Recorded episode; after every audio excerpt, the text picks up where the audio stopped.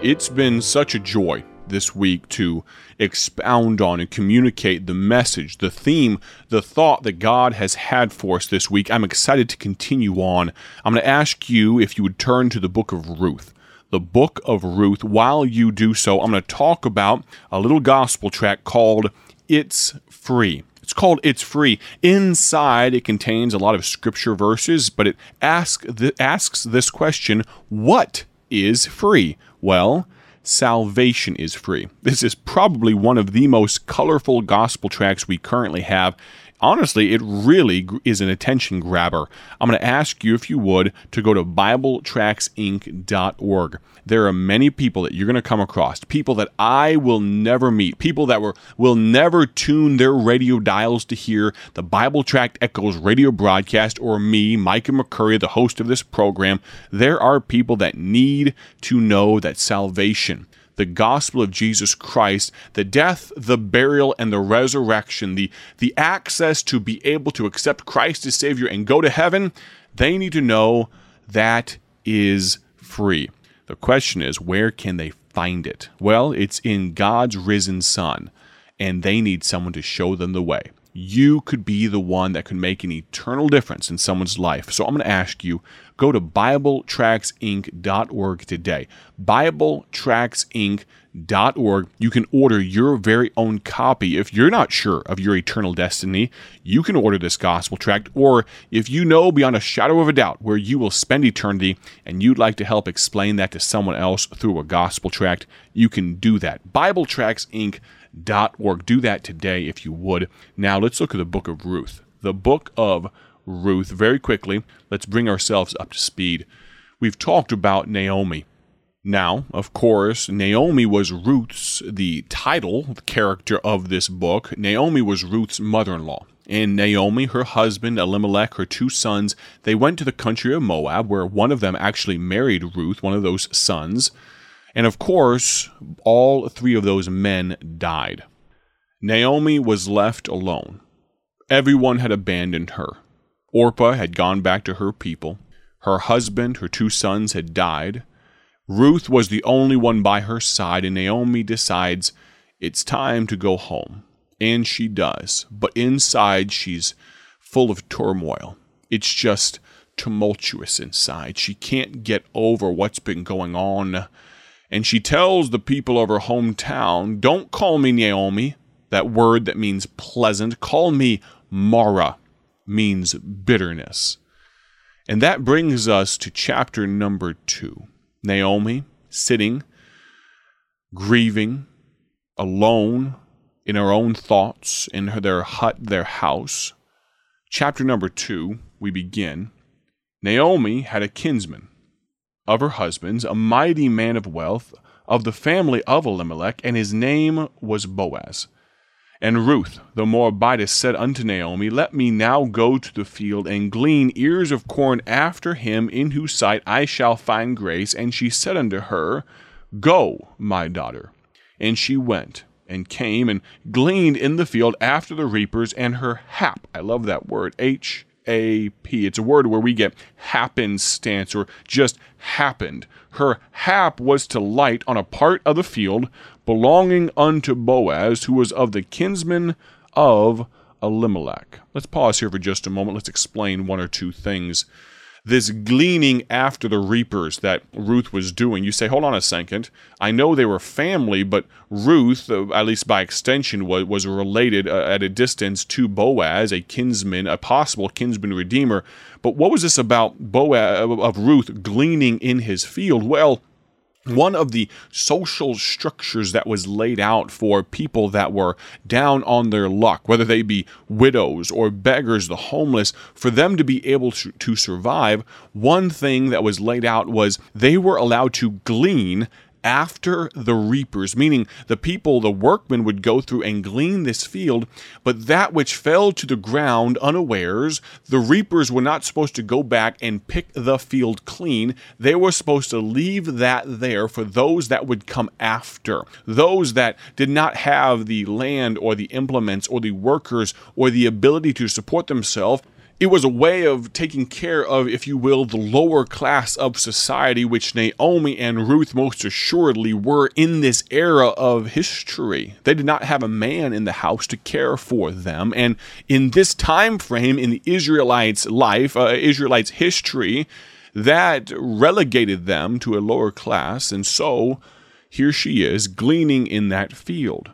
Verse number four of chapter 2 And behold, Boaz came from Bethlehem and said unto the reapers, The Lord be with you. And they answered him, The Lord bless thee. Then said Boaz unto his servant that was set over the reapers, Whose damsel is this? Now, why is it that, that Boaz immediately picked out this woman? Well, it's likely that Bethlehem was not a bustling metropolis of thousands upon thousands of people. It was probably a small town, and it was easy to identify someone new, but also it's likely that Ruth, they, they didn't have a, a J.C. Penney or, or, or a Dillard's or you fill in the blank, a Walmart that she could go to and purchase new clothes. She certainly, the cast of her skin probably looked a little bit differently. She probably had a little bit of an accent. She most certainly dressed differently.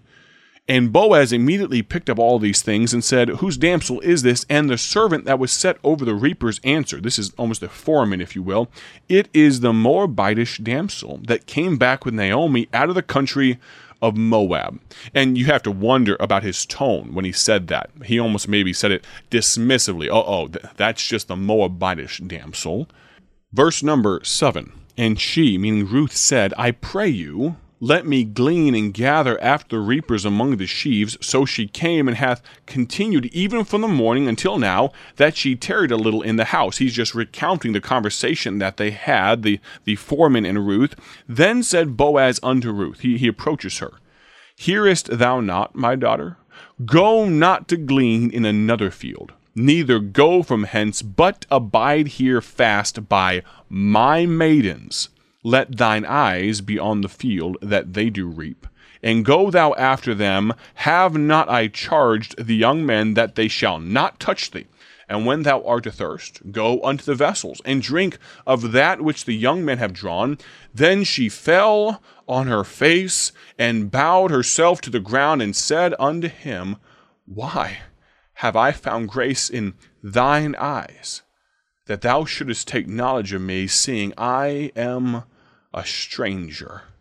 You know, it's very likely that Ruth, when she went out, maybe first thing in the morning or later in the evening, to go draw water from the well, it's likely that when she got close, that all the other women that were already at the well, that their conversations very suspiciously all came to an end and they finished up their business at the well and they all went their separate ways because they didn't want to have anything to do with that woman from out of town, that Moabitish damsel.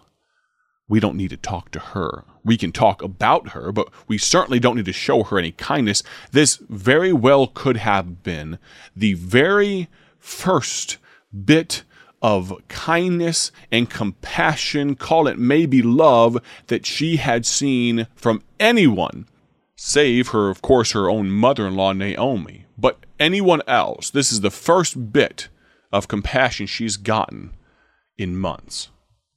She fell on her face, bowed herself to the ground, and said unto him, Why have I found grace in thine eyes that thou shouldest take knowledge of me, seeing I am a stranger? Verse 11 Boaz answered and said unto her, It hath been fully showed to me all that thou hast done unto thy mother in law since the death of thine husband and how thou hast left thy father and thy mother in the land of thy nativity, and art come unto a people which thou knewest not heretofore. The Lord recompense thy work, and a full reward be given thee of the Lord God of Israel, under whose wings thou art come to trust. Then she said, Let me find favor in thy sight, my Lord for that thou hast comforted me, and for that thou hast spoken friendly unto thine handmaid, though I be not like unto one of thine handmaidens. She acknowledges the fact that I'm not like any of these other people. And Boaz said unto her, At mealtime come thou hither, eat of the bread, and dip thy morsel in the vinegar. And she sat beside the reapers, and he reached her parched corn, and she did eat, and was sufficed and left. Not only did he give her all these things, but he uh, give her all this access, I should say, but he also basically invited her for dinner. And when she was risen up to glean, Boaz commanded his young men, saying, Let her glean even among the sheaves, and reproach her not. And let fall also some of the handfuls of purpose for her, and leave them, that she may glean them, and rebuke her not. Think about this for a moment, okay? Boaz was a shrewd businessman, a mighty man of wealth, verse number one of chapter two tells us. And think about past harvest times when he had probably berated his staff, his workmen, for being too careless with the way they had handled the grain, letting too much fall to the ground. And now this year, think of them scratching their heads as he says, not only does he say to, in their minds, waste more grain, but when you do it, just just surreptitiously throw it in the direction of that Moabitish damsel. Imagine the smoke coming out of their ears as they tried to wrap their heads around that one. Can I tell you, my friend?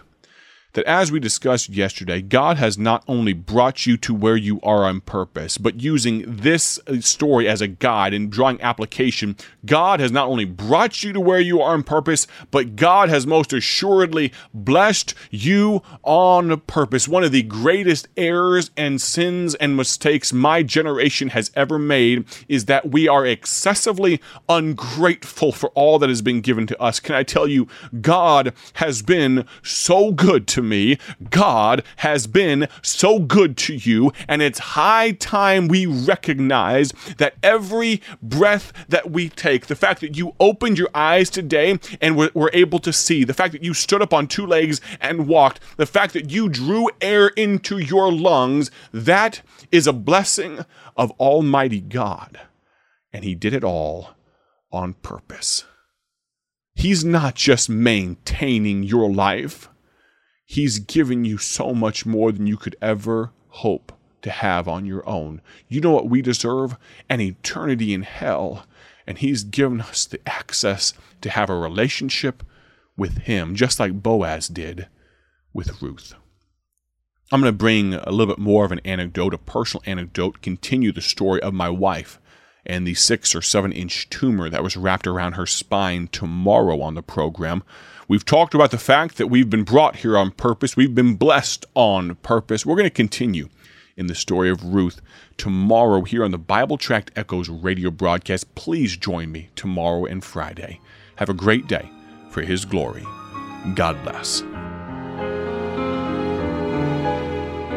Thank you for joining us today for Bible Tract Echoes, a ministry of Bible Tracts Incorporated.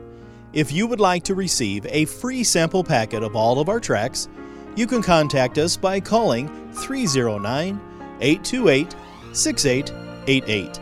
That's 309 828 6888. Our mailing address is P.O. Box 188, Bloomington, Illinois 61702. A faster way to contact us is to go to our website at BibleTractsInc.org. That's BibleTractsInc.org. There you will find more information about our ministry and details on how you can support Bible Tracts Incorporated. Thanks for listening, and may the Lord richly bless you as you serve Him.